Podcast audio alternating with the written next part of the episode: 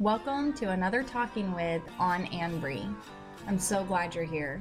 If you have ever been told that you're less than, that you couldn't, if you haven't realized your power and your greatness, you've come to the right place.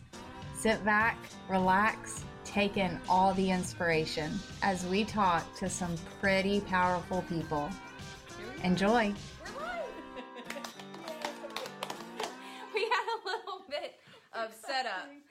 Had to have happened, but we are here today talking with Suzette Magana. Rhymes with lasagna. Rhymes with lasagna. and she is a therapist. Mm-hmm. And she's Christian based. Mm-hmm. She's also a creator and co host of a podcast, the Live or Line Desire. Desire line. Desire Line. Yep. Flip that. Flip that. Um, all of those, um, if you're interested in her podcast, finding out more about Suzette and the event page is all of her links. I'm very excited to be talking with you. I'm finally on a couch with a therapist, and if you hear that sigh of relief across the world, oh, she's finally getting the help she needs. she's finally doing it. Um, but this is for you guys, and um, what I want to start with is how you came to choose this career and especially um, not just being a therapist but being a therapist that practices from a christian foundation Okay. what led you to that Um, so I grew up going to a church, grew, grew up going to a Baptist church um, in Northern California.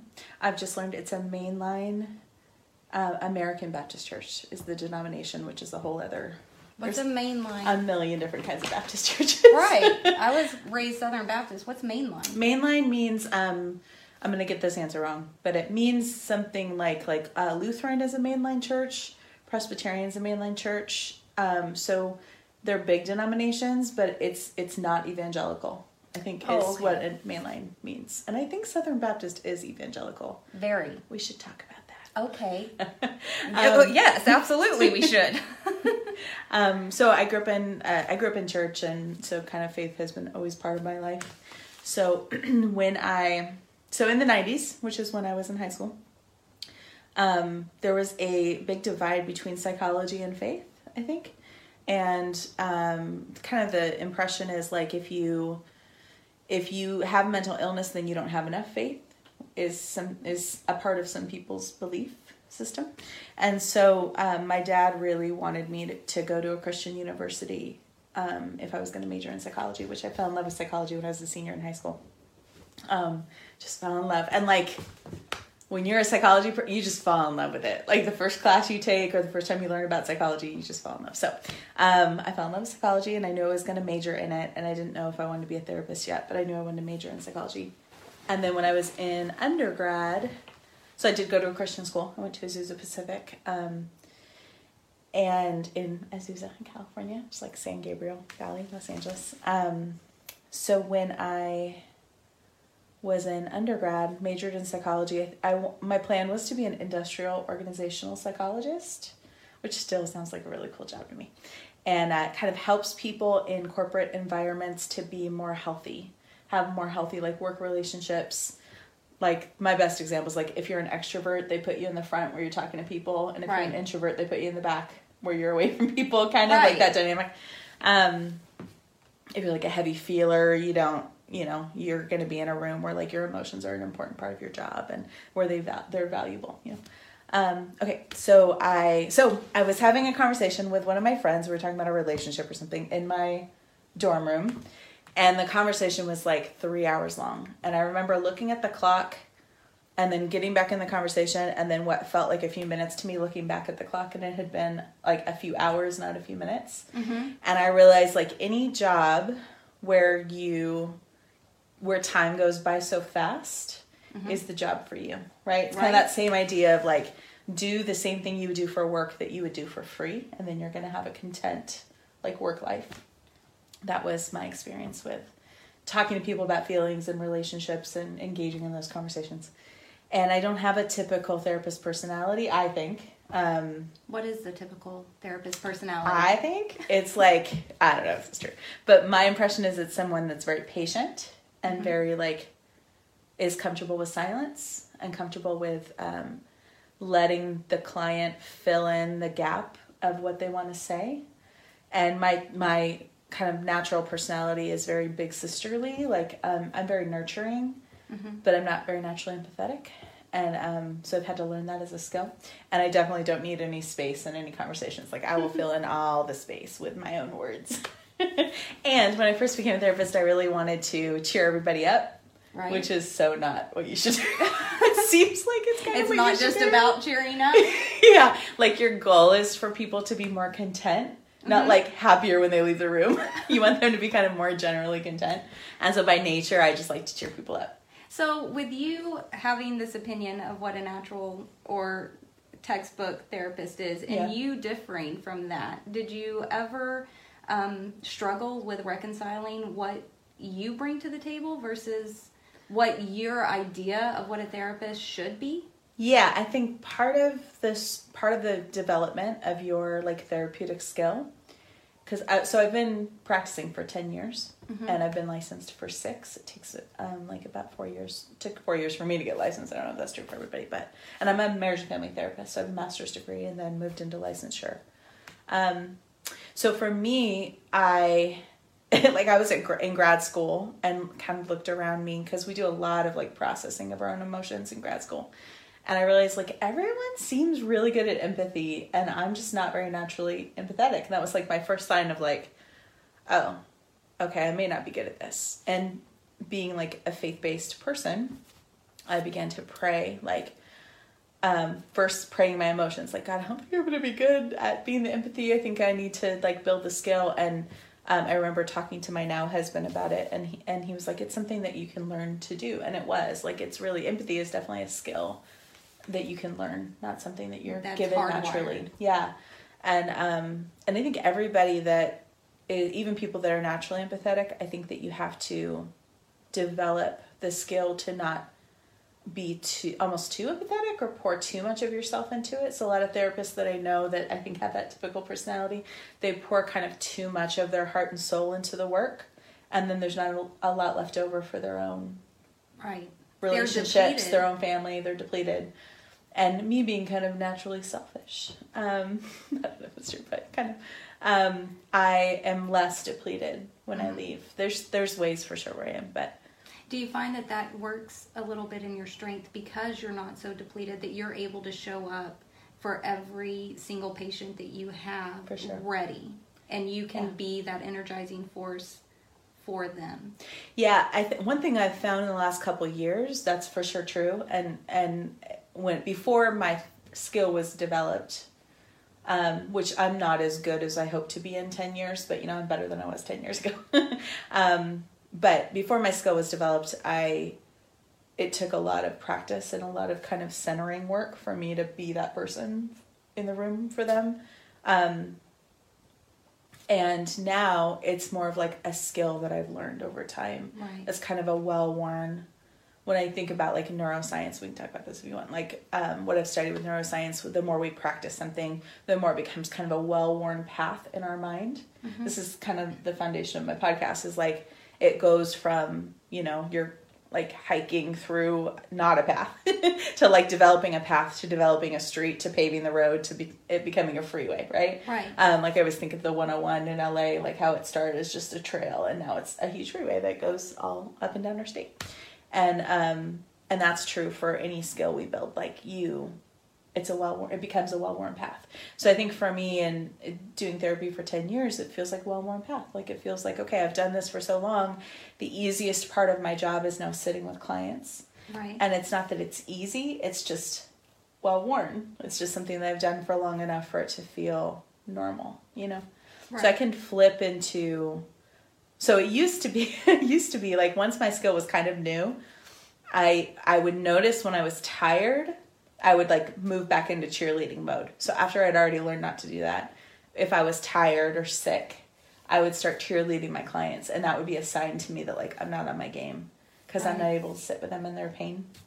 Um, but now, like it, ta- I, I have to be pretty sick to not cheerlead them, which is nice. It's nice that things develop over time, and the thing that was hard a few years ago isn't hard now. Isn't that a lovely part about getting older? that It's yeah. I love and that. It takes a lot of practice. takes a lot of practice and it it's nice i think i'm in the place with my career now where it feels nice to have put in all this effort Mm-hmm. and then to feel settled enough you know i love that to feel comfortable. yeah and, And it'll You're, change. you're in the groove. i'm in a groove yeah. What is the one of the biggest skills that you're learning right now in your career? um oh so one thing that i'm learning is how to say no. I think that's kind of um, not creative enough. But i'm learning now how to say no to things and and how to set better boundaries i think professionally and personally um, because it takes so much out of me that my job take it doesn't take a lot of like i don't leave tired in a in a normal sense that i think you feel tired after work. I usually leave pretty energized but i leave there's a part of my emotion that i it's hard for me to be empathetic outside of my job now. Right. and it's hard for me so like there it's kind of like my heart's a little tired at the end of my session. How do you re-energize? resting. Can we tell them we're neighbors? Yes, we jacqueline and I are neighbors. We are neighbors. we share a driveway Yes, we do. We share a driveway. we share yards. We are We neighbors.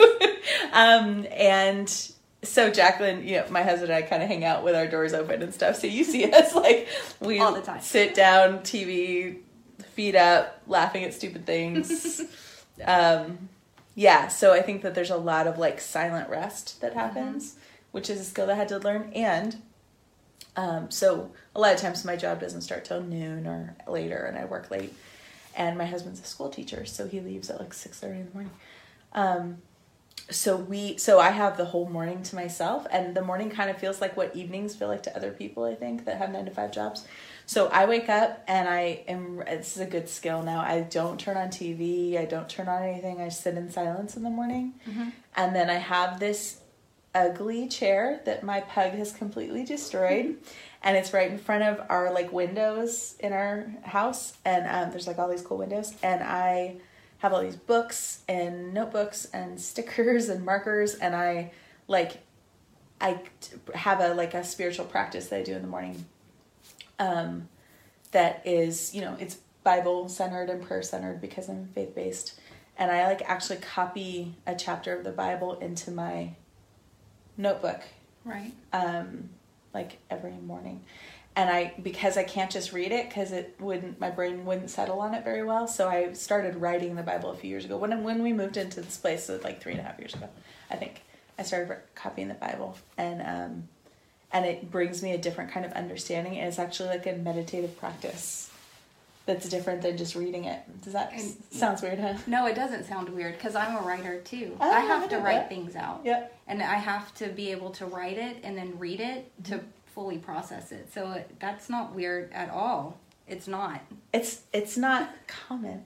It is not common. And it's something that I stumbled on. I started doing it because I, before we moved here, I would do it at work before I started private practice. And I, um, the coolest thing about being a therapist and having a job is all you do is tell your supervisor, like, this is really good for my mental health. And she'd be like, yeah, pray for an hour in the morning. I'm like, great. So I'd come to work and like pray in the morning. And I would type out, there's this way to like take the Bible and flip it so that instead of the verse saying something like, and God, you know, Paul talking to the the church of Ephesus in the book of Ephesians, and he would tell the um, he would tell Ephesus like God cares for you in a way that you'll never understand, or like Ephesians through twenty, it's like God will do more for you than you could ever think or imagine, and you um that's a paraphrase that was not a direct quote i just realized i said it wrong. And um and so instead of me copying that down i would actually flip it flip the pronouns i think and say god that's not pronouns i don't know and god will do more for me than i could ever think or imagine or like i know that you god will do more could do more for me that you're able to do more for me than i could ever think or imagine so it puts you in a different mental space. yeah. So me thinking, In okay, Paul faith. to the Church of Ephesus, it's I'm telling God that I know who He is to me, kind of directly.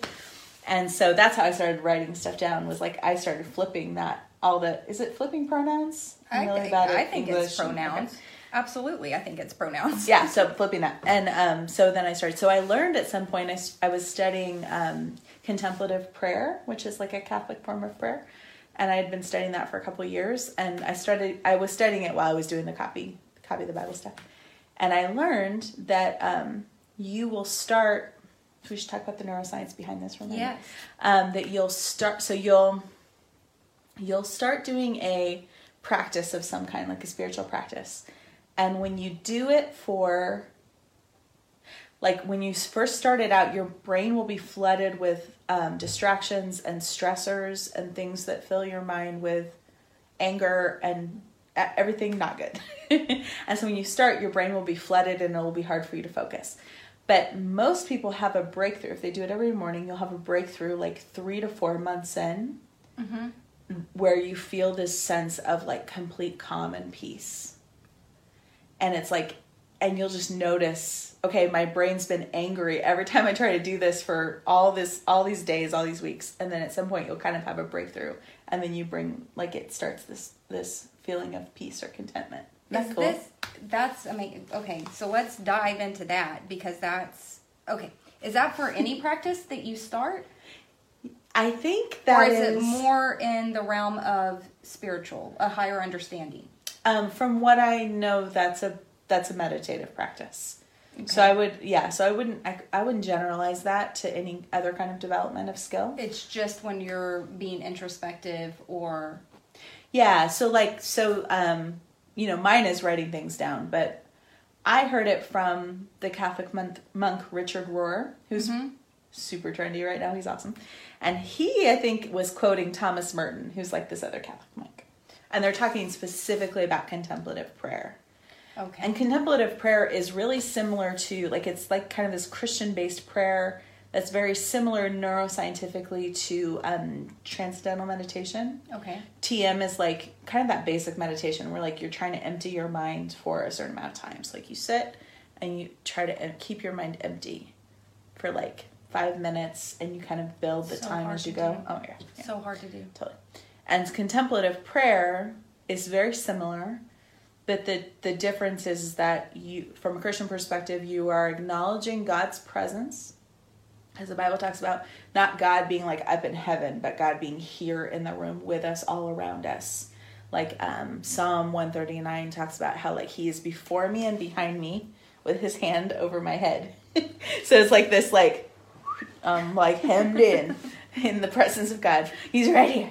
Um, so he's like right here. Um, that's why people say save, save six inches for the Holy Spirit. Oh, did you, did yeah. you learn that in school? Okay. In middle Or in school, church? at every single dance, right? Yeah. That's very. That's just so like cool and southern to me because I'm from Northern California, so you know we love southern things.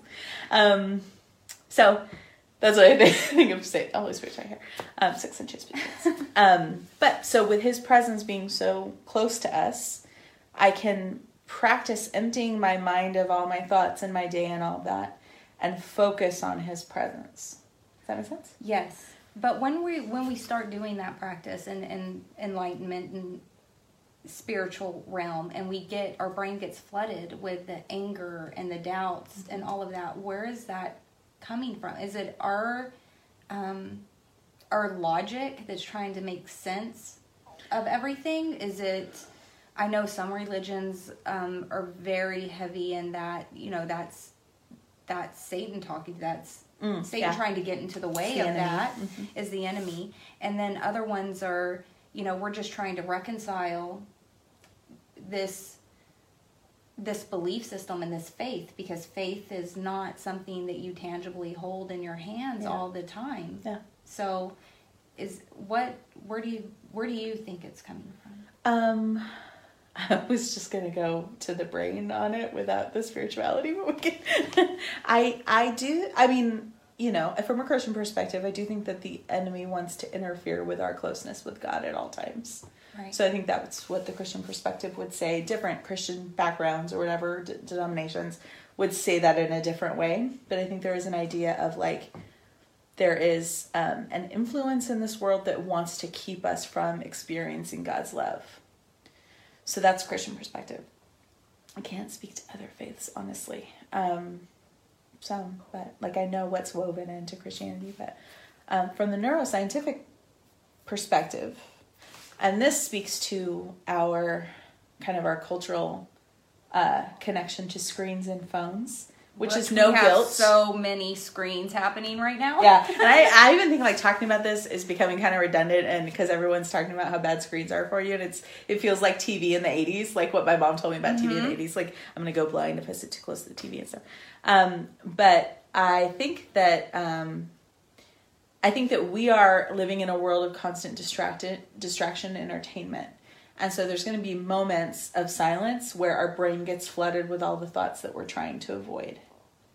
So we're, does that, you know what I mean? So Yeah. if like if we're always distracting, then we are training our minds to not focus on things that make us angry and worried and sad, but instead distract. And then the things that make us angry, worried, and sad overwhelm us. But the the opposite is if I'm doing contemplative practice of some sort or doing meditation, I'm teaching myself so the whole thing with like contemplative practice or meditation is not that our brain won't get flooded with those things. Of course it will, because that's a normal part of having a brain, I guess. Right. Having worries, living in the world. But that you're choosing as you get distracted to not feel guilty or ashamed, but to choose to say, okay, I'm going to redirect back on this. In like transcendental meditation, it's redirect back on nothing, empty my mind or in um, I think in yoga. Don't quote me on this because I don't know a ton about it, except I know it's really good for you. But in yoga, like it's focusing on the divine, and then in Christian faith and contemplative practice, it's focusing on God and His presence in us, or like it's focusing on Jesus before us, whatever that looks like. I, I don't think all that's the same, by the way, but just in this for the sake of the brain, it is, you know. Right. And so you're you're the thought comes in. So you're trying to focus on whatever you're focusing on. The thought comes in, and then there's all these practices of like then you let it go. Or you picture the thought like you're moving down a river and you picture the thought coming towards your boat and you let the thought pass you instead of letting it get into your boat. I love that. That cool? Have you heard that one? before? No, I've never heard that before. Do you see my face? Like that's a life changing. Isn't that dope? That I is dope. I love that. I you know, know, the nineties are coming back. Hey, so we dope is back. Dope is back. no, back. I asked cool people that I know. There's this cool. There, I have a couple cool young Can people meet that I know. Yes, and I was like, "Hey, can I say dope?" And they're like, "It's back." I'm like, "Great," because I never stop saying it. Um, yeah, so that's so that's the that's the meditative kind of training. That's why you move into a place where your brain, like a few months in, where you don't feel that same distraction, that same pull, because at some point you really have trained your mind, the well-worn path, right? You've trained your mind to stay focused for more and more time, not forever, but from two minutes to five minutes to ten minutes Okay. until you're able to stay focused. So, for folks that don't know any of that technique and they are trying to go deeper into, or they're just finding um, this space to invite uh, religion in or any any sort of self meditation, and those floods of doubt and anger, because anger is such an aggressive emotion to have It is. personally Yep. um, not personally. What am I trying to say? When you're angry at yourself for doing something, I I feel like that that's so aggressive. Do you find that some people have to also push through guilt with having to deal with those thoughts? For sure. I think, yeah, I mean, I think anger is something that brings up a lot of shame often. And mm-hmm. sometimes we feel the shame afterwards, like after the adrenaline. And there's two kinds of anger, right? There's like the hot anger, I say hot anger and cold anger. Or there's like aggressive anger and then resentment. Mm-hmm. People that think that they're not angry people at all, they probably struggle with resentment because we all have anger of some kind, I think. Well, Maybe not Jesus, I don't know. No, no, he got mad all the time. he did, like he anger, was like, no, no, no. He got mad. I he read got it. irritated. Yeah. um, anger like is a healthy thing. Like if anger's not something to get rid of, anger is something to take Manage. hold of behaviorally. I would say. So yeah, to manage. So the feeling, any emotion that comes up in us is something we were created to have. Any emotion of even fear is something that was like created in our mind to keep us safe. Right? Right. If you have to- if you have a saber toothed tiger coming at you, you need to be a little scared. you want to fight or flight, right? you want to like fight the saber tooth. I prefer to flight. I don't know. Um, if we didn't have that mechanism in our mind, then we wouldn't be safe. We wouldn't live in a safe. We wouldn't be safe in an unsafe world. Better right. said. Right. Um, so is guilt and shame two sides of the same coin, or are they different? I think guilt is a. Uh, I think so. I think they are different. They're a similar feeling, but you do something different with it. So, I think guilt is something that includes hope, and shame is something that doesn't have hope. So, meaning like if I feel guilty, so we share a driveway. Let, let's say I park on the wrong day in our driveway. It took us a little while to adjust to our driveway share. I think now it's great. Um, so let's say I screw up and mess you up on the driveway. Let's say I like park my car behind you and go, I'm gonna leave in the morning before Jacqueline goes to work and then I sleep in. I don't know if I've ever done that, but I'm No, you have okay, not. um, and okay, so let's say that that happened and I feel bad about it. I can choose two things. Okay, so that feeling of like I did something wrong and I need and it's not okay comes up inside of me and then I can move towards guilt where I go, okay, I need to go apologize to Jacqueline and see if I can make amends to you like So there's a hope of I can alleviate this feeling this. and repair this. yeah, I'm not a horrible person. Right. Or I did a horrible thing, but I'm still inherently pretty good, even though I'm a person that does do horrible things. Right? And that's a guilt thing. Like you go, okay, well, I'm you know, I'm gonna make mistakes, I'm gonna screw up, I can be selfish, I can be this, I can be that. But inherently I know that I'm still lovable. right? Shame is something else. Shame puts you in the place where you are not good at all. You're all bad. And so with that all bad, you end up um, damaging yourself and others because there's no hope that you can ever be different. Or that you can ever repair Yeah. what you feel shame about. Right. So if I parked, if I screwed up and parked in the driveway and you had to go to work and all that, I could either hide from you and then just like stop talking to you for a couple months and lay low and not say anything about it, or I can come and blame you. Oh. Right. Oh, that is- I could get angry at you and blame you and try to like defend myself by blaming you because shame sometimes makes us defensive in an odd way or makes us mm. justify our behavior because somehow I have to prove I'm a good person. Does that make sense? yes. Okay. Yes, and and and I think in a lot of our minds, we we segment these different feelings when we're experiencing them with other people, For sure. or other people are showing us how they are processing these emotions: the shame, the guilt, the anger, and a lot of times. Empathy, if it's not there, if compassion isn't there, Yeah. um, it's kind of hard to decipher and be able to say you're definitely coming from a space that has little to do with me Right. and a lot to do with what you are facing With your own crap. Yeah. with your own yeah. so you decided for i would like to know why you decided to concentrate in betrayal addiction of um, is it all addiction or is it just like sex addiction pornography addiction i saw on your website i was reading your i stalk my subjects that You- i'm that's called research. That's called being a good podcaster. thank you because i've been called kind of a stalker so no. yeah they were like well you're stalking me but in a good way No, they no, said that's good. in a good way You want to be prepared. I want to to be know. prepared. Yeah. And also, I want everyone else to understand that we're neighbors. And Suzette's over here bringing up this driveway sharing, but she left out because she's a great person that I backed into her car. Oh, I totally forgot. What do you? Oh yeah, yeah. I back, totally backed into her car. so do you feel guilt or shame about that? I felt both. You bumped into my husband's car, right? Yep. Ah, that's. Yeah. And that's what she said. Oh, you're He fine. bumps it all the time. And it made me feel less guilt, but still shameful that I backed into something Mm-hmm. and that there's no hope that I'll actually be a superb driver. But Oh no, I will be. Okay, good.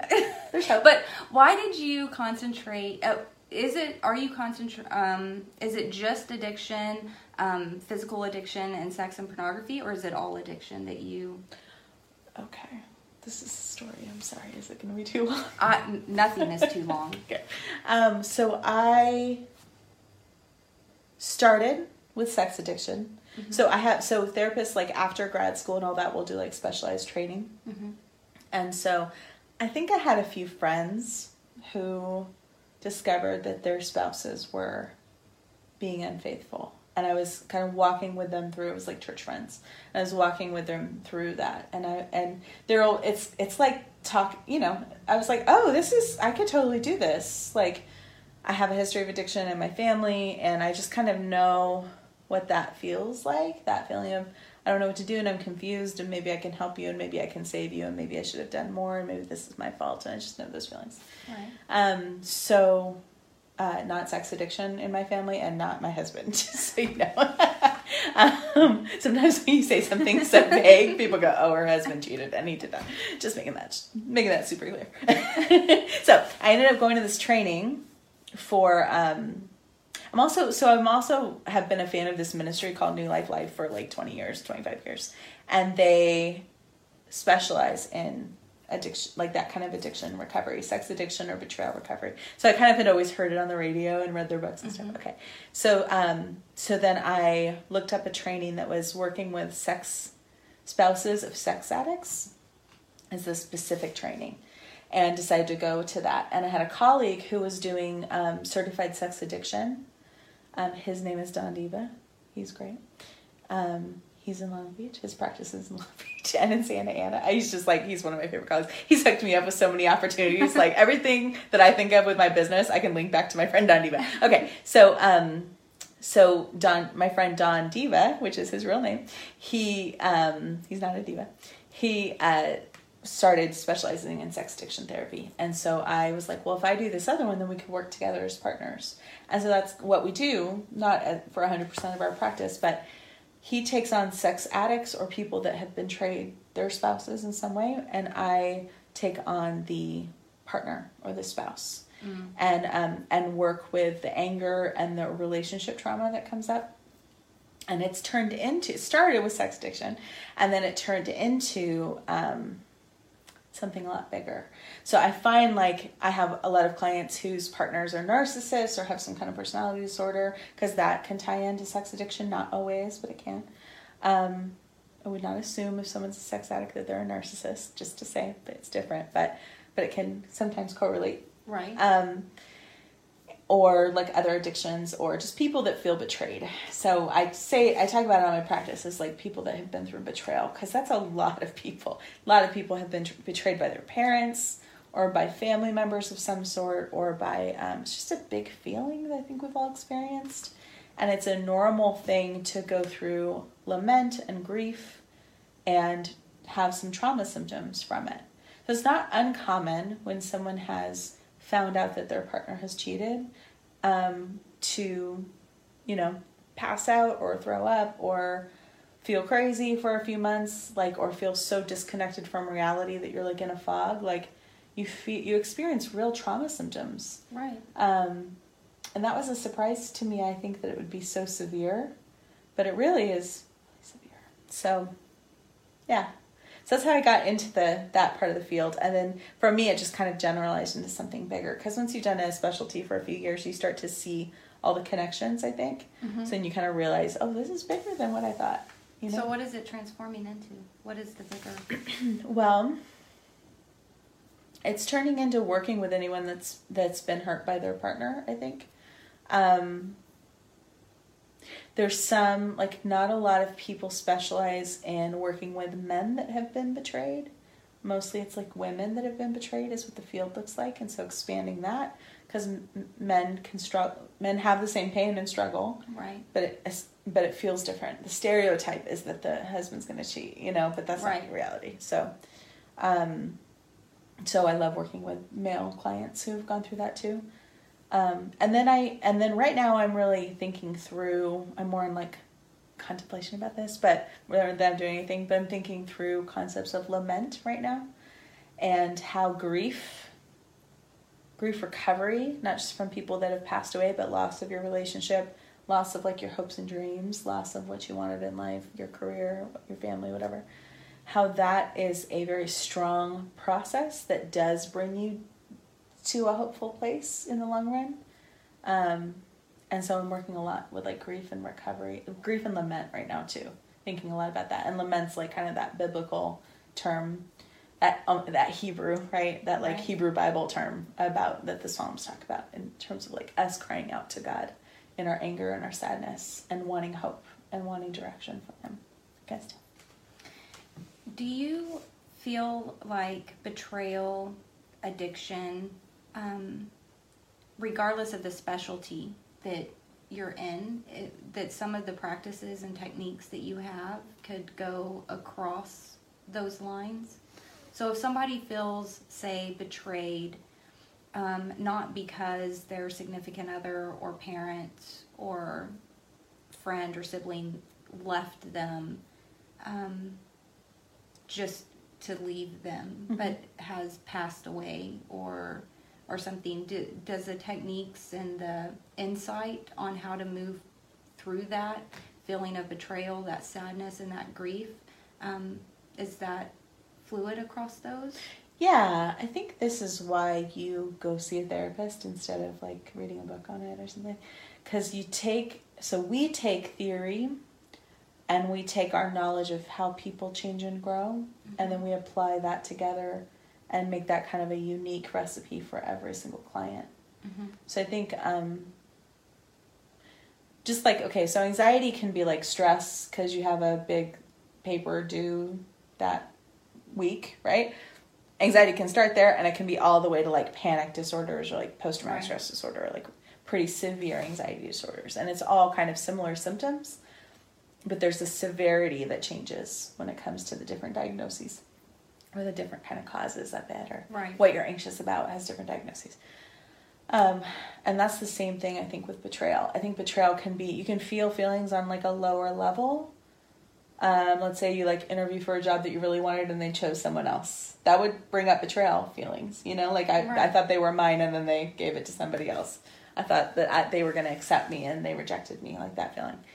And all the way to like I don't know what the most severe kind of betrayal would be, but I would think part of it is like that my my partner has been living a life that's different than the life I thought we were living together, Right. which then changes what I think about my whole life, which is why it's so disorienting. And that's why they uh, most people often describe this as my world has shattered Right. or has turned upside down. Everything that I believed and thought to be true Yeah. is not. Yeah, because your memory of what you thought happened last January when you guys went to Disneyland or whatever, like the reality is so like an example of that is let's say you went to Disneyland with your partner a year ago and you had a really good day and your partner was like on their phone and you asked them why they were on their phone so much and you realized that and and they said oh i'm just checking my email for work. I know i'm having email coming in. Okay.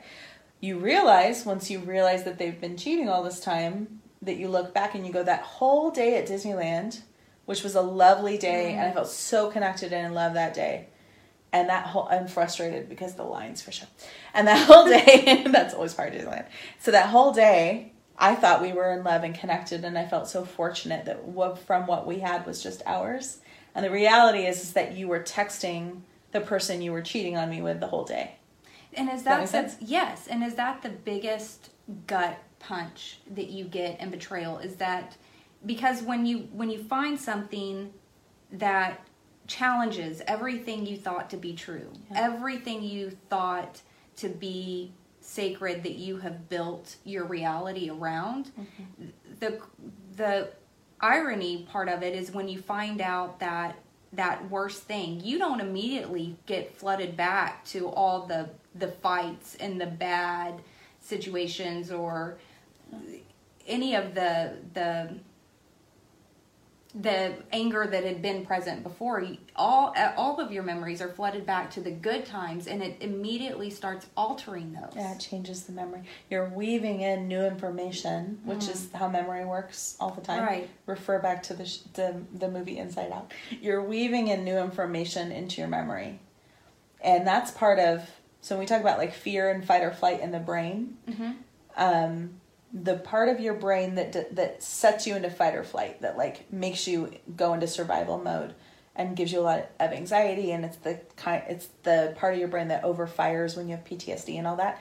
The kind of partner part of that organ, so that's called the amygdala, and the partner part of that organ is the hippocampus. And the hippocampus is partly in charge of memory. Your whole brain kind of helps with memory, but the hippocampus has a lot to say about memory. And the hippocampus calms down the amygdala when it's firing like fight or flight, get out of there, beat that person up, I'm in trouble. beat the person up i'm in trouble. So the hippocampus comes alongside and goes, No, you're actually safe. okay It makes sense out of what you have just experienced. You're you're safe, everything's okay. That it's not a saber tooth tiger running towards you. I don't know. That's always my example. I don't know why it feels very historic.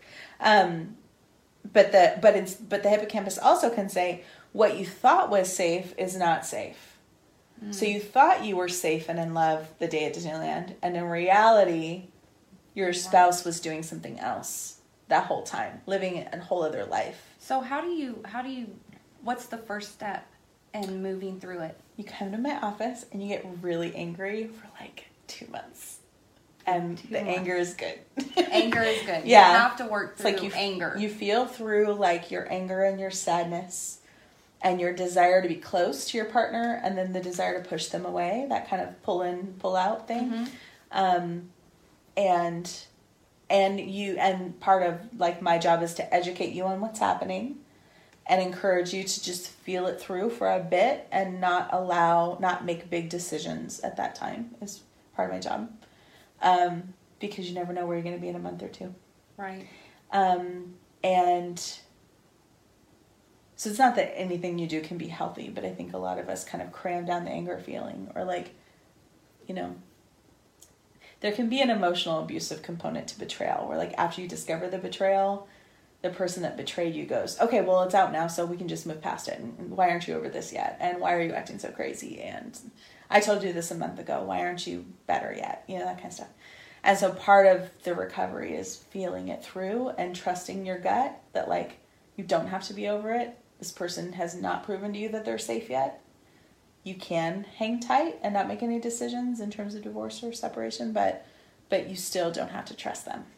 Know? When the partner is steadfast on, hey, it's been two months, it's been six months, it's been a year. When are we moving past this? Like, why can't you get over this? Mm-hmm. Are they sometimes operating from that place of wanting to be over their guilt of it? They want it. Let's just move past this so I don't have to keep feeling responsible for your unhappiness or your insecurity or your. Yeah. Is that a big component of that? Or Shame no? is a big component of it for sure. And so it's Mhm. hard to tolerate their own shame. I think also they're not incorporating the new memory. They're not doing all this hard work to like change their history of their relationship because they were always living the double life and justifying it. and so they don't. Their brain's not having to reconcile Yeah. that day at Disneyland. They're not going through the crazy Mm. loops. Yeah, so I think that they, I think that's part of it. Part, it's really hard to understand the process of recovery and of betrayal recovery. Um, and I think you, lost my train of thought. I think that you learn at some point to, um, you kind of learn to trust. So the way that couples repair, I found my train of thought. The way that couples repair this is they, um, if neither one of them is like a narcissist or a sociopath or whatever, like the way because those are definitely taking a different route. yeah, it's a different route. But if you're relatively safe and able to reconnect on both sides, and really a therapist can kind of help figure that part out, then you repair it by the person that did the betraying leaning in to comfort and show empathy for the pain instead of saying like why aren't you past this? Why aren't you past this? Saying i know it's hard man it's so i can't believe you're going through this. I did this to you and what do you need from me? And of course you're angry this morning can i give you a hug or do you need me to leave you alone or whatever you know? So they're they're always kind of there to support the betrayed person's emotion. Mm-hmm. Not always because this can never be perfect but the best they can right? And then they also are going out to like healthy relationships maybe a therapist or maybe a group or maybe a good friend that your partner trusts the person that d- does the betraying is off with a group or a person and talking through the emotion. Somebody that doesn't think that you're just a cheating jerk Right. you know but somebody that knows your heart and knows that you intend to be different and all that and helps you with that. So therapist totally helps with that. Um, and there's other options that aren't as expensive. If you the therapist can totally help you with that. Um, so so then they're always leaning into their partner and always leaning out for support from an Mhm. appropriate person not you know from a new affair partner or anything because it's really hard to sit for the person that betrayed the person or the sex addict or whatever it's really hard to sit in the middle and say well they don't my partner doesn't love me anymore and I have to be alone because I lost my affair partner. So I just have to sit here like a cheating jerk for the rest of my life. This is who I am. And a year down the road, there's no hope. You know what I mean? Mm-hmm. So, really, because it takes so much time to reconnect and rebuild trust, you have to have your support Right. and have good people that care about you and know that you're a good person and know that, you know, you do need to suck it up and love him or her.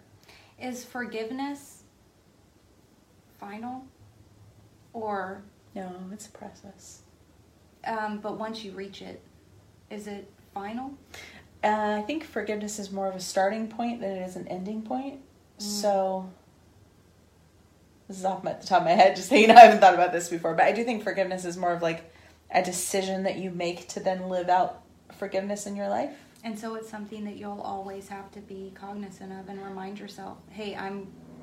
It's not that I. Because when we say it in a past tense, well, I forgave, then it's always coupled with, then I have to forget. I have to move past it. Right? But isn't. Yeah, but isn't forgiveness something that you wake up every day and you say, I'm going to allow myself to feel hurt or sad or angry or whatever, but I'm going to also remember that I have forgiven this. Yeah, I think you go through, I think you re forgive. So for me, I don't know if everybody's like this, but I re forgive. I don't. I don't like shame myself for not being through it yet. I had to train myself mm. to do that. So I think you at some point you make the decision to forgive. Okay, so let's say going back to like the affair. Let's say it's been a year and you just you've gone through this recovery and your partner's gone through a bunch of recovery and you feel like okay it, the, enough trust is back that i think we can move forward great so it's a year past it let's say it's about a year and so then you go okay so i'm going to decide right now that we're going to stay together mm-hmm. and i will forgive you but then when i wake up tomorrow and i'm flooded with anger and fear or like let's say the next time we have sex i'm flooded with memories of what you probably did with this other person or, or whatever I will decide then again. I will ask you for comfort, not do it on my own, and tell you this just came up for me. I really need you to help me. And then the partner, uh, by then you should have a plan for comfort stuff. So then your partner comforts you.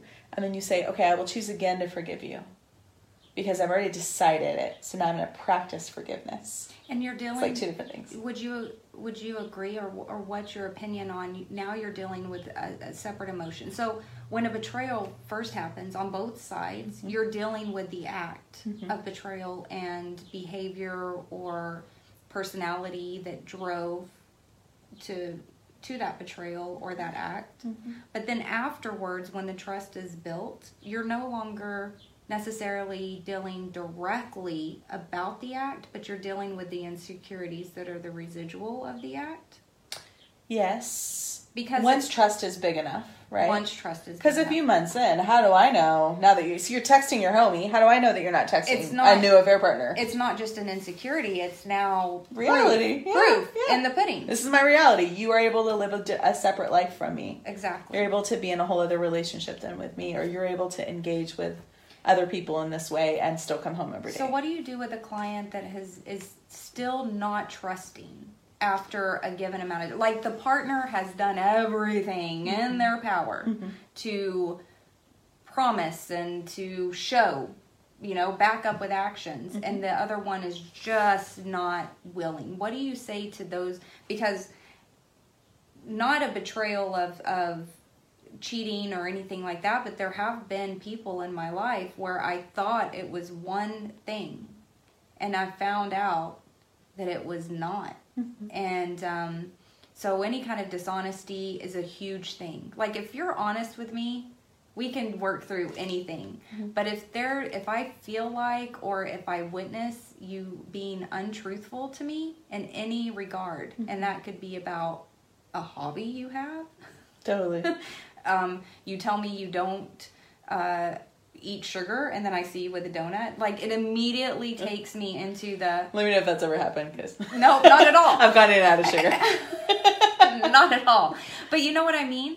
So, what do you tell a person that? Okay, I've moved through, and there's enough evidence. Is that's a harsh word, right? There's enough Mm-hmm. I think evidence it's showing It's a good that I can now regain my comfort and trust in you. Mm-hmm. Um, but they're still just like really going after they're still holding them to the fire on everything. They want to go golfing, or the girl wants to go have a girls' night out, and she was the one that had portrayed the husband, or Mm-hmm. whatever, and they're like, they're extra controlling. Yeah. What do you do with that? I think you know. So at some point, the controlling behavior can, or whatever, the fear, because controlling behavior is always about fear, right? So the fear that comes up inside of you that you're not safe in the relationship, and then controlling behavior as a result. You, um, so if, if it was my client, we would talk through, well, are you safe? How do you know that you're safe? How has this person rebuilt the trust?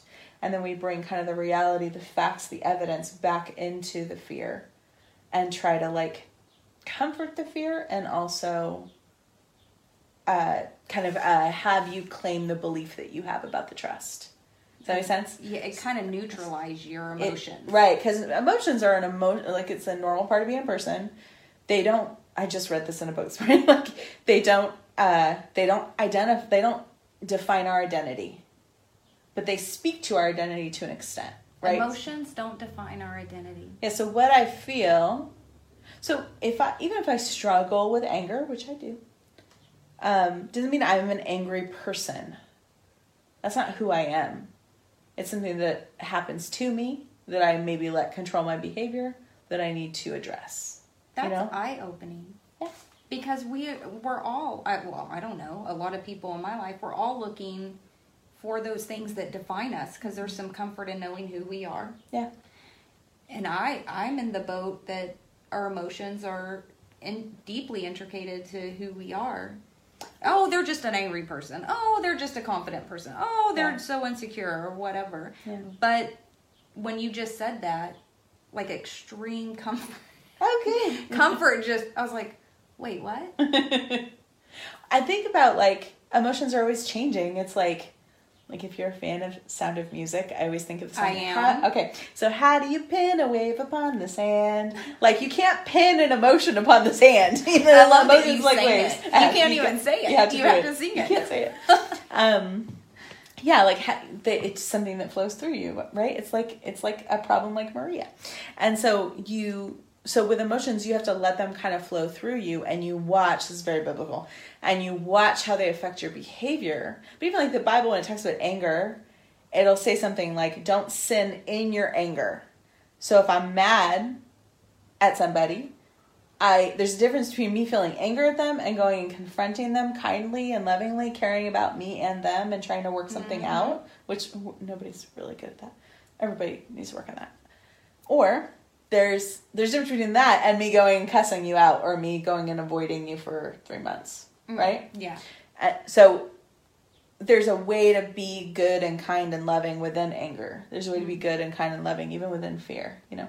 well how do you because i all a lot of my stuff is um perceived as avoidance because whenever there's and i have my own reasons for it and watch me not turn this into a therapy session Why Um, not? well, because I would have to get my check done before we started a long time back. um, whenever there's a confrontation, or if somebody is, um, if, if- any confrontation doesn't matter, I immediately shut down. Not shut down like, don't look at me, don't talk to me, don't anything. I have got to go quiet for however long that takes. Do you feel disconnected from your body a little bit? Mm, no, I am totally inside because because based on the confrontations that I've had earlier in life, um, I'm having to, and a lot of people don't get this, is I'm having to battle and sort. I'm not just sorting out what happened, why did this happen, what was my part in it, all of that.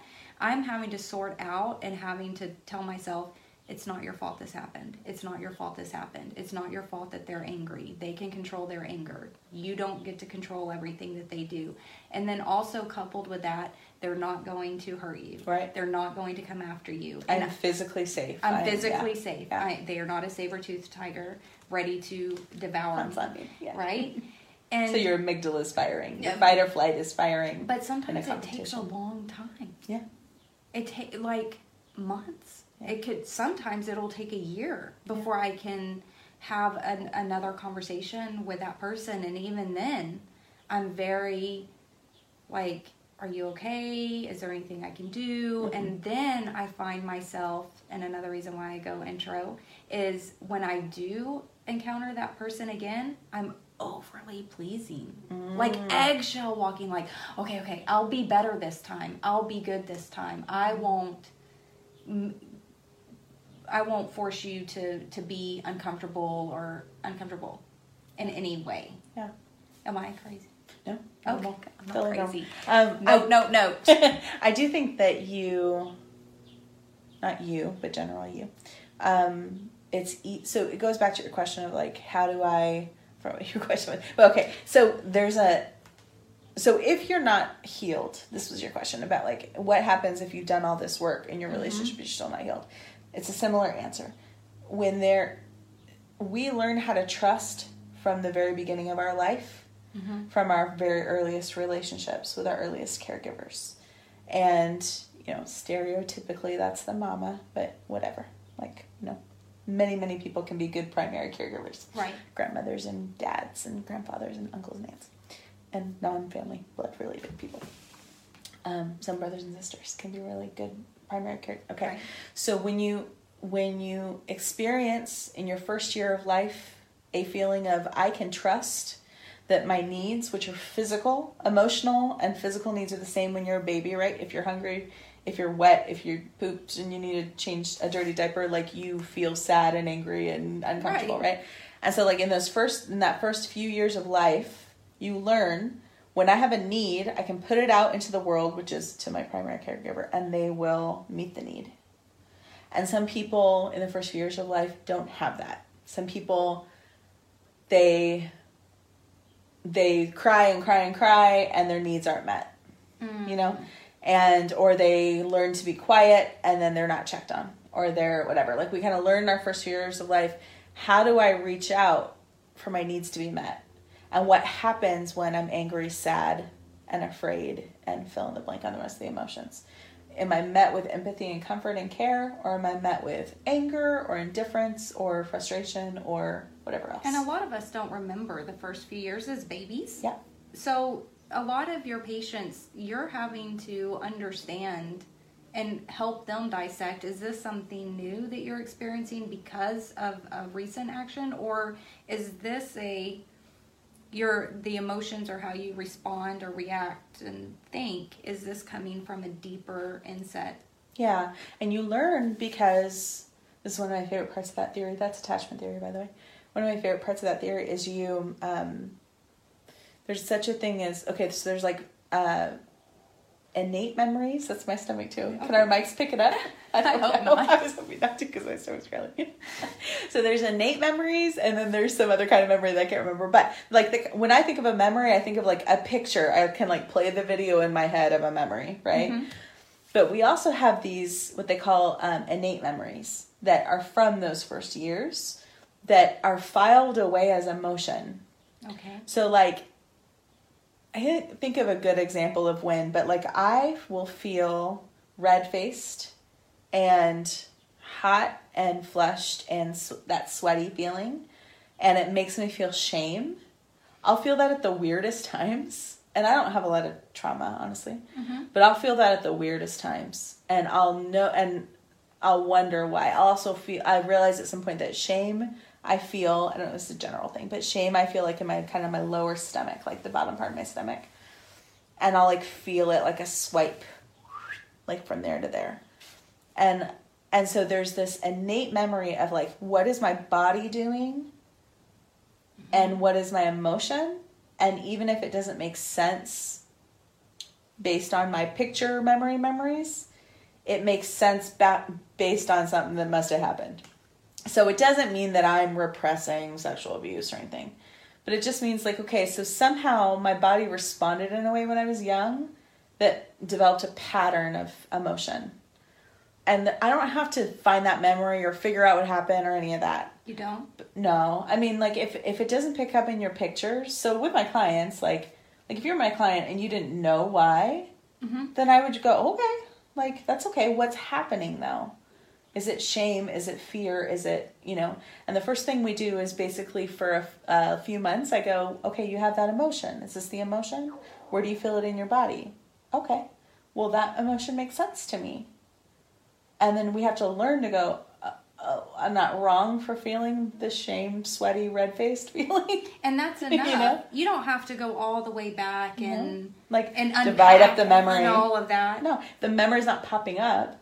The important the the big part of that is going it's okay to feel this yeah now what do i do moving forward You give yourself permission to feel any emotion physically that comes up. Mm. So anytime you feel the tension or the sweaty or the, it's like it's amoral, which is not the word I want it to be, but it's like there's no morality to feeling anger, to feeling fear, to feeling you're not wrong for feeling afraid. And if I felt wrong for feeling afraid, then I would just pile shame on that right big old pile. I wouldn't feel better, you know? Right. So there's no morality to feeling any emotion. But you want to you want to watch your behavior, right, Mhm. with the emotion, but make a plan for comfort. what do you do if that's not enough and you feel like you have to go backwards to um, Into the to- memories? into the memories If you have the memories, then great. Like if if it pops up and the picture memory comes up and all that. So so for people that have suffered pretty severe abuse at a young age, Mhm. a lot of times there's no memory or there's like flashes right of very loud memories that like when you feel the memory this is a trauma thing when you feel the memory you're not just like remembering something but you're feeling transported back into the time. In it's the like a time machine. smell Yes. vision all of that. Yeah. And that's where like you know trigger is such a cute trendy word right now but It is. this is because the whole world is becoming trauma informed so even though it's trendy and it's a little annoying it's valuable for that reason. Um, but that's where the trigger thing comes from. It's like it's you're getting triggered back into a memory that pulls your whole body back into it. Mm. that's why people why people will kind of freeze. That's why you might freeze in the moment because you have this memory your body has a memory of like if i speak up or do anything something bad's going to happen.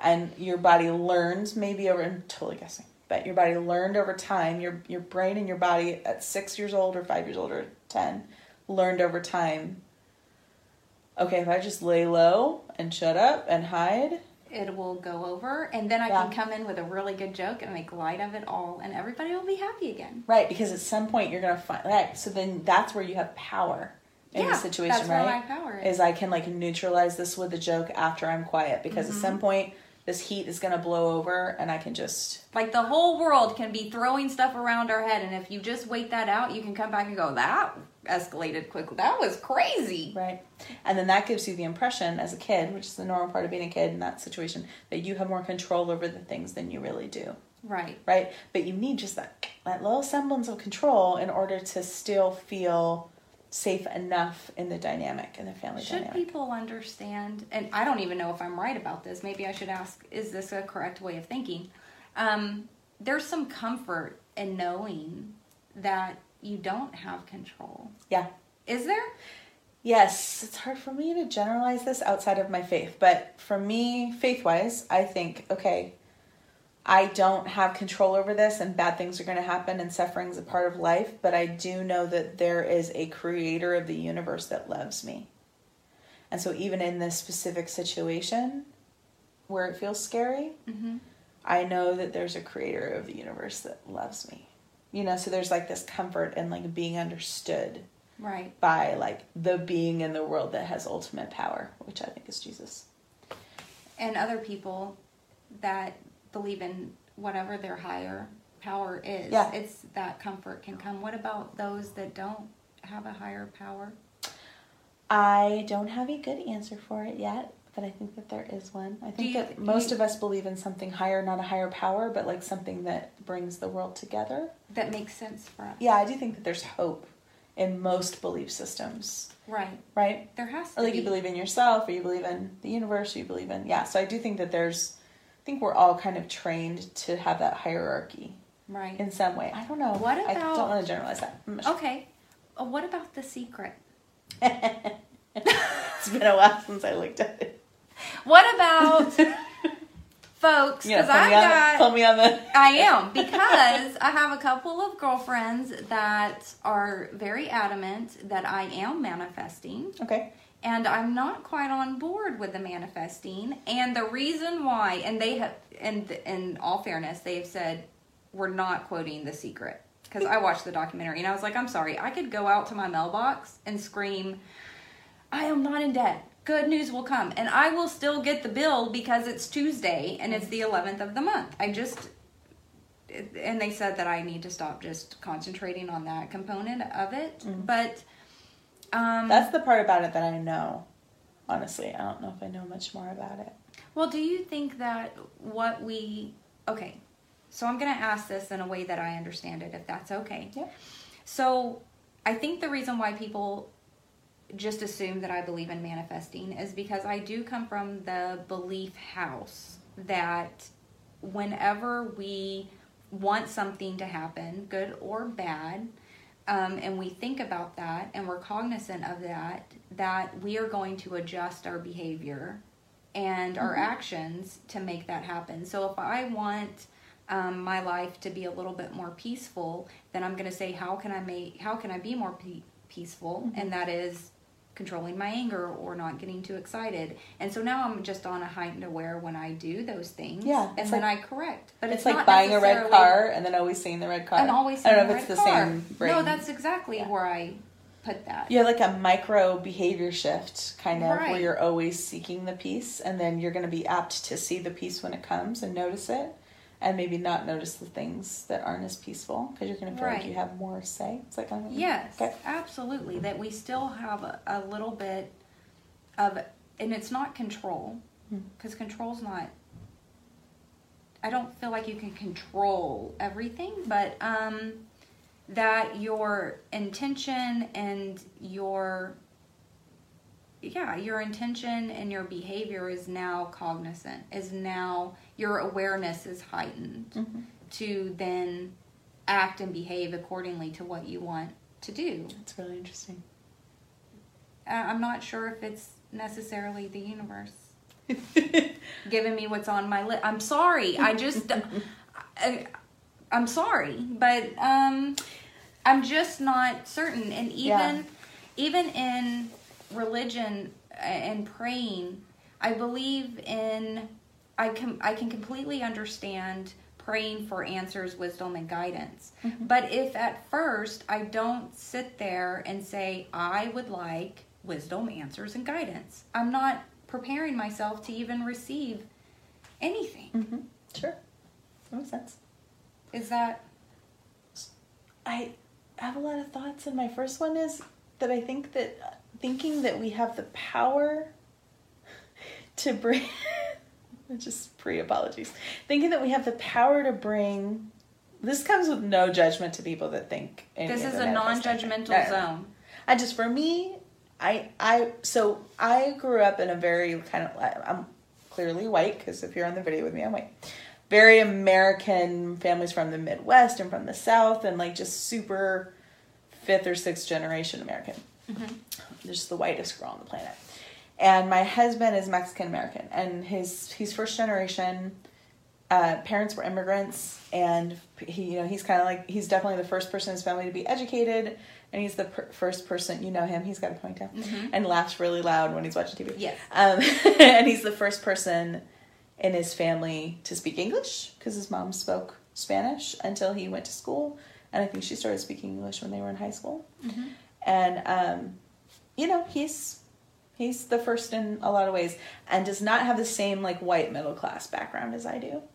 So I've always felt like I had a lot of power in the world, and it's it. It kind of wasn't until I met my husband that I realized that that was a privileged perspective mm. because I grew up with parents that are still married that love each other and we're middle class and we always had all of our needs met and not having our money not having money meant that we couldn't buy sodas when we went out to dinner because my mom was a very safe, secure, cute little lady. And I just grew up thinking I had a lot of power in the world. I think because my world has always been really secure and safe Right. by no means because of anything that I've ever done to bring it around. I just grew up in a world where I was loved and cared for and safe. Right. And so I, my husband's very loved by his family, but did not grow up safe. He grew up in the projects in the 80s when it was really bad in LA. And They're making documentaries on yeah, for now? example, yeah. Yeah. Um, and you know, it's like from the era where like the initial hip hop came out of, like there's just a lot of songs about it.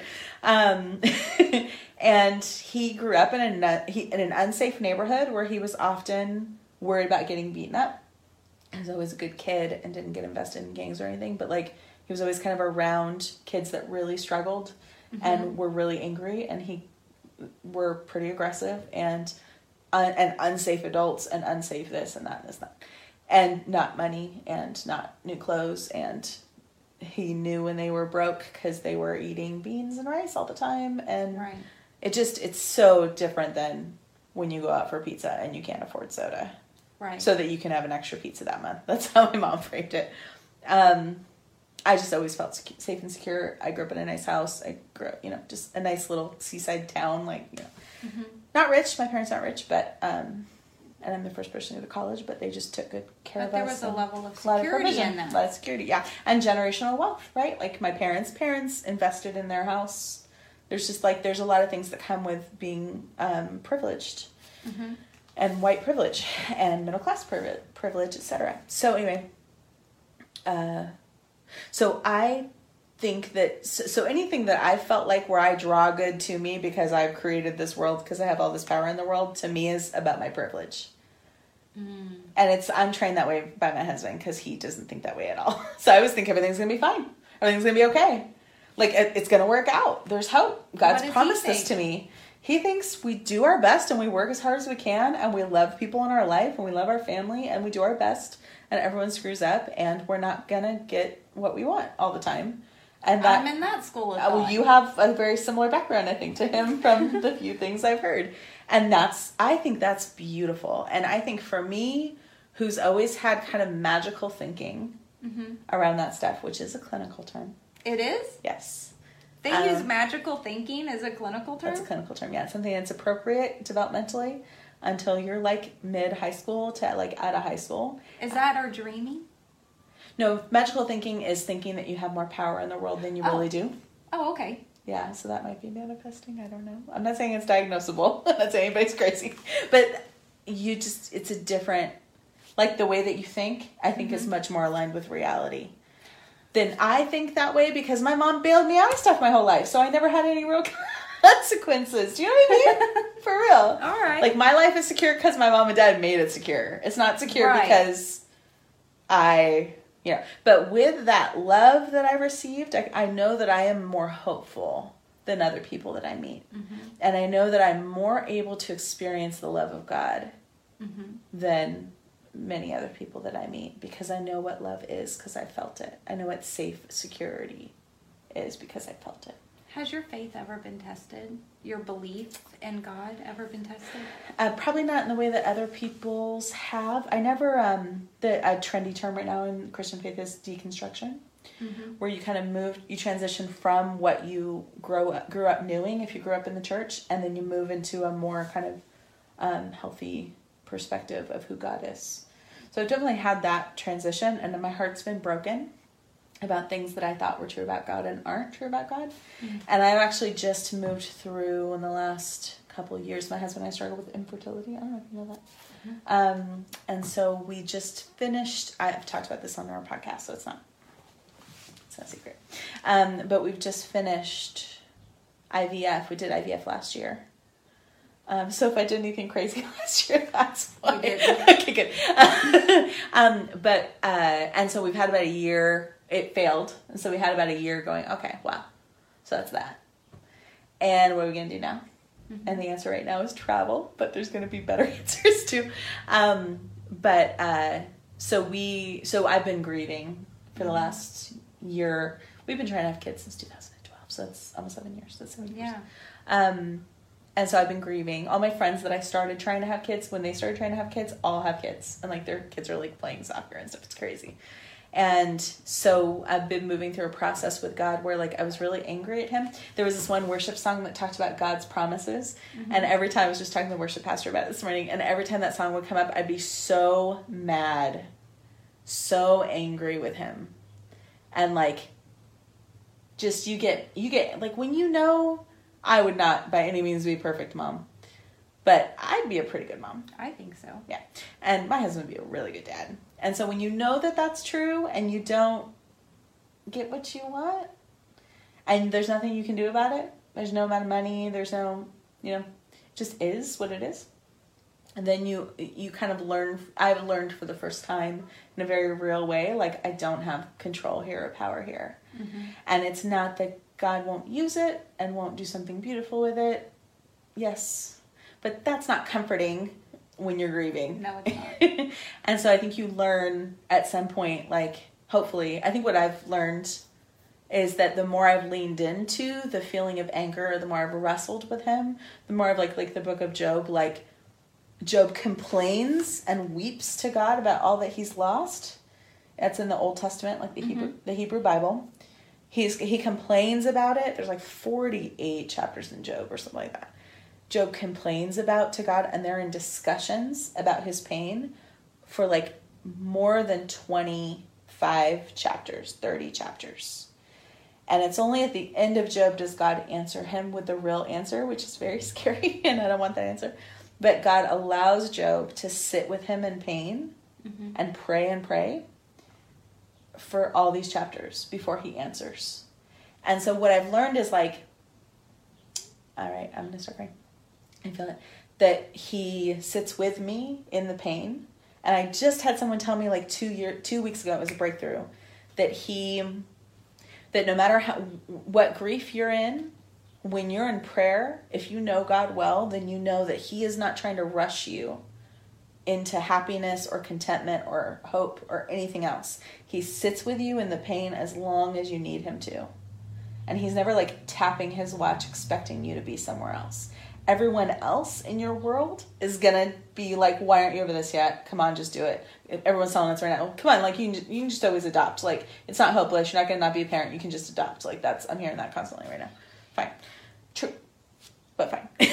but you're not getting where I'm at, you know. And nobody's doing anything wrong because nobody. The whole thing about this intimacy with God in prayer is like nobody's gonna get where you're at besides Him. He's the one that created you, that stands before you and behind you with his hand over your head, and he sits with you and is never out of patience on which way you're going to go. And he will lead you there.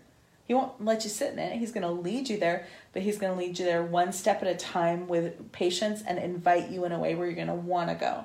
Does that make sense? It's so much longer than what the person just told me. They gave me like a short sentence. I've been thinking about it for weeks. And so that has broken through for me where I'm like, okay, I don't I can hate a worship song and just hate it. And that's beautiful because I'm invited to be angry at God. And he goes, okay, be angry with me. For 28 chapters, he let Job complain to him, whatever, however many chapters, 40, whatever. He let Job complain to him. And he was like, uh huh, uh huh. What's interesting is listening to you talk about this and then circling back to the very beginning about your idea of what a good therapist was. Look is at very, you. very similar. Oh, look at you. That was a nice pullback. oh, I like that. But it is, it's interesting to me because what that is telling me is that you hold that patience in high regard, but not just that. Mm-hmm. That you know that there is such um, lesson and so so much power in having to sit through all of your emotions Totally. because if you skip it if you try to wash over them or you try to ignore them isn't it just going to come circle back around and bite you in the butt when you're in a similar situation Totally. And I think you condition yourself to not trust your emotion. And Yeah, it's not why who we that? are, but well, we train ourselves out of like a very disciplined person, which I consider you to be just because I know stuff that you've done in the past and your hobbies and you know you were doing martial arts and all sorts of cool stuff. It's all disciplining, and your house is always clean. and very The routine i'm a very routine person Yeah. rules people time- there are rules I remember one time knocking on your door and you like had your hair up in a cute scarf and you're like, I'm cleaning because it's Saturday. I- I oh because that's how i have to answer the door no, no, let I was me like, explain I was myself like, what are you doing? I said like, you know, it was, it was part of the conversation. What you doing? And you're like, oh, I'm cleaning. Oh yeah, and we're like doing our Saturday chores, and I was like, Saturday chores, because you know what we do on Saturdays, we chill out. I always think, and I always think Jacqueline's probably over there cleaning her house. Schedule, schedule, schedule. That's why her house is clean. That's why my house is dirty. Because I'm But just hanging out. But my days, there's some days where everything in my life, including my house, is a hot mess. Yeah. And I and I've I'm not a- seen that. Well, I'm allowing. Well, I won't let any. I'm not to the point where I will let anyone um, see that. Mm. I'm. I'm getting to the point where I'm allowing people to see my hot messness. Mm-hmm. Um, but I'm just, and I've been working on this for maybe about, I don't know, my son's 17, so let's say 20 years. I've been really trying to work on um, not allowing other people's perception or judgment dictate how I feel about myself. Oof, that sounds good. Sounds like a good idea. I've been I've gone through a lot of therapists. Yeah. So perhaps I've manifested you to be my neighbor. Maybe. Who knows? What do Perhaps I stay in our place because Jacqueline's my neighbor. Well, I'm not going to get another neighbor like Jacqueline, so maybe we should just stay, even though I hate our house. Our house is falling apart. I have a little secret on how to Oh. enjoy it here. I'll share with you offline. Okay. Um, but what I'm curious, wow. Oh, okay. We're about thirty minutes over. We're gonna Oh. we're gonna come to to You a see, close in makes here. The conversations go I fast. know this is so much fun. What advice would you give to folks that are struggling in any sense of the word? And I mean this in that they're just entering in the struggle or they're just becoming cognizant of the struggle that they're in. They've just finally hit that moment where they're like, wait, what? Shit does not, sorry, does not need to be this hard. I'm struggling This or I need help. way bigger than I thought it. Yeah. Yeah. Um, I would say your first step is to find people that understand and won't judge you and will sit with you in it. And um, I always think that there's like a there's like a scale from formal relationship to like informal. And I think a therapist is one of the most formal relationships that you can have because you pay them to sit with you every hour. Like every hour you sit with them, you're kind of our job is to sit with you in your pain wherever you're at with it and not try to push you further than it's time to go and care about you unconditionally and you can never say anything that's going to make me not want to meet with you and that kind of stuff, you know. And but you paid me to do that. But so. the secret on that and what you're paying for though is that you understand how to guide people. You understand what is happening here versus here. totally. And you can't when you're dealing with trauma, when you're dealing with abuse, when you're dealing with betrayal, when you're deal when someone is sitting in an emotion and they're like, I don't know how I get up. Yeah. I'm I I cannot fathom taking another breath and trying again. That is formality is needed. totally needed. And it's you know it's a there's a privileged part to it too because you want to have you have to have the financial resources to it mm-hmm. but you can always find a therapist in your insurance. So that is one kind of real that's that's i think one of the most formal ways besides people living in hospitals and stuff like that's one of the most formal ways. And it's a beautiful thing. I'm i mean i'm very pro therapy for everybody. Everyone i know needs a therapist. Every therapist i know needs a therapist. It's a great thing in addition, there's like more informal ways to do it too. So if you can find friends, that ideally you'd have friends and family that understand you, that don't judge you, that don't want you to move faster than you need to. And most people have one or two of those people that understand them in that way. I don't know about most people, but ideally you'd have one or two people. That's the best case scenario that And understand you in that way. there's also groups, Yeah. support groups. There's therapy groups, so you still pay, but it's less, and you're developing relationships with other people too. There's um, like 12 step groups in the Christian community. We have a program called Celebrate Recovery. Mhm. It's a 12 step group, and you, but anybody, everybody goes. Like, we kind of are under the understanding that everybody needs this kind of ministry. And you're moving through what we would call like a discipleship process, or what we would call like a character development process that teaches you both discipline and comfort and like genuine connection and relationships with no judgment. And so 12 step programs do that in a beautiful way. Um, there's also like NAMI support groups. Like NAMI is a National Association for Mental Illness. There's always Oh. free support groups that you can go to if your family members are mentally ill or if you deal with like struggle with Can mental I illness. get you need links on those to to get? Yeah, yeah. I'll give you. I'll good. give you all those resources. All those resources. Okay. Yeah. Um. And then there's like, there's ways to do like informal meetups too. Like even I learned from a client that Bumble, the dating app, has a friend app too, where you can meet friends and swipe left or swipe. I just like that. Why not go on blind dates with friends? Do it. Why not? Right. Um. So it's hard when you're vulnerable and you're hurting to meet new people, and that's where the more formal support can help. Right. And when you're going through something like a panic, like panic attacks or like severe depression or suicidal thoughts, that kind of stuff, the more formal support is good because we will help you to keep yourself safe.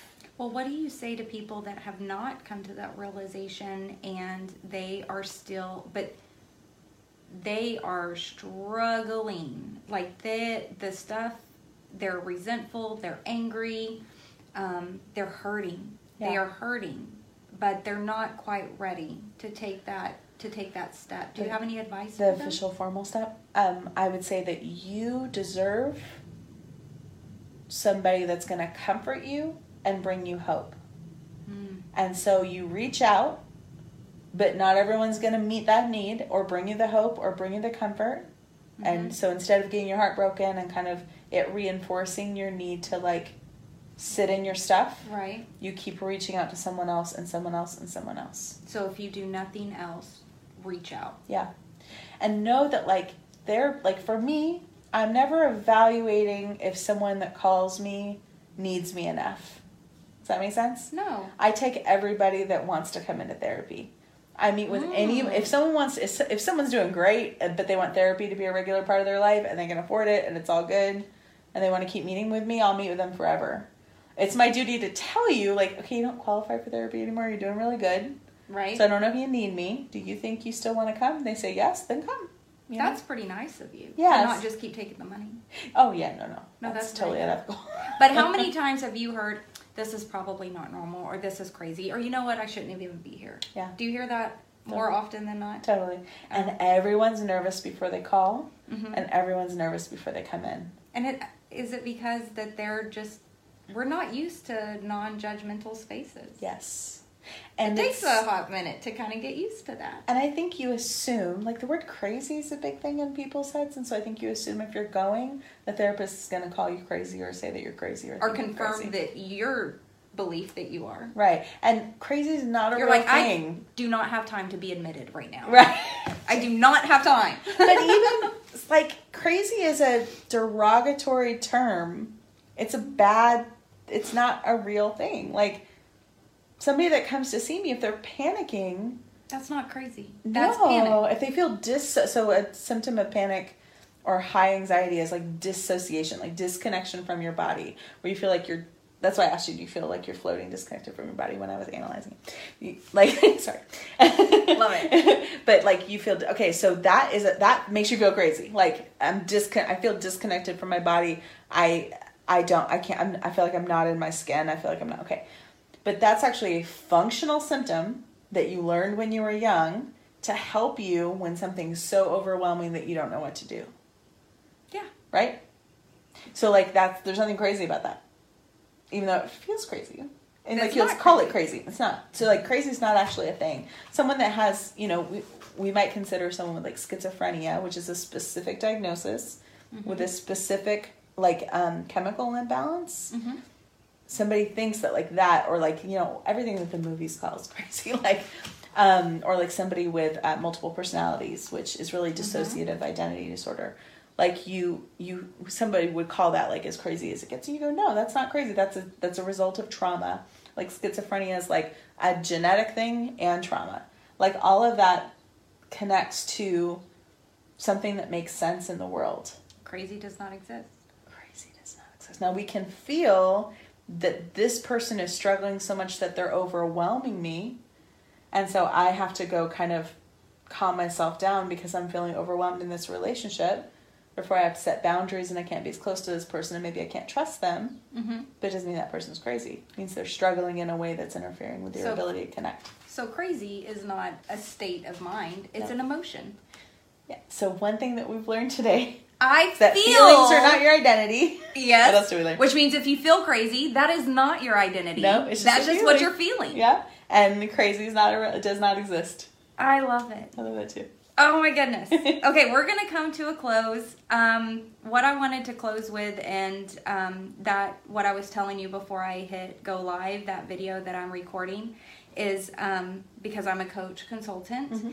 and a story broke uh, on Friday about some leaked documents and materials on a big name speaker and some of his Oh. practices. Uh, I saw Um, an article on this but didn't read it. Now I gotta go. I read read it in full, Uh-huh. and it prompted me to do a video about my core beliefs and foundational operation of what a coach is. And you said a couple of things that um, that resonated so very much in that. And the video will be posted. It'll be seven minutes after this. Um, coaches have a purpose in your life um, to help you with goal completion, um, to help you push away some doubt and insecurities to complete those goals, and even allow you the space to dream in that. But it does not replace licensed therapy Yep. at any point.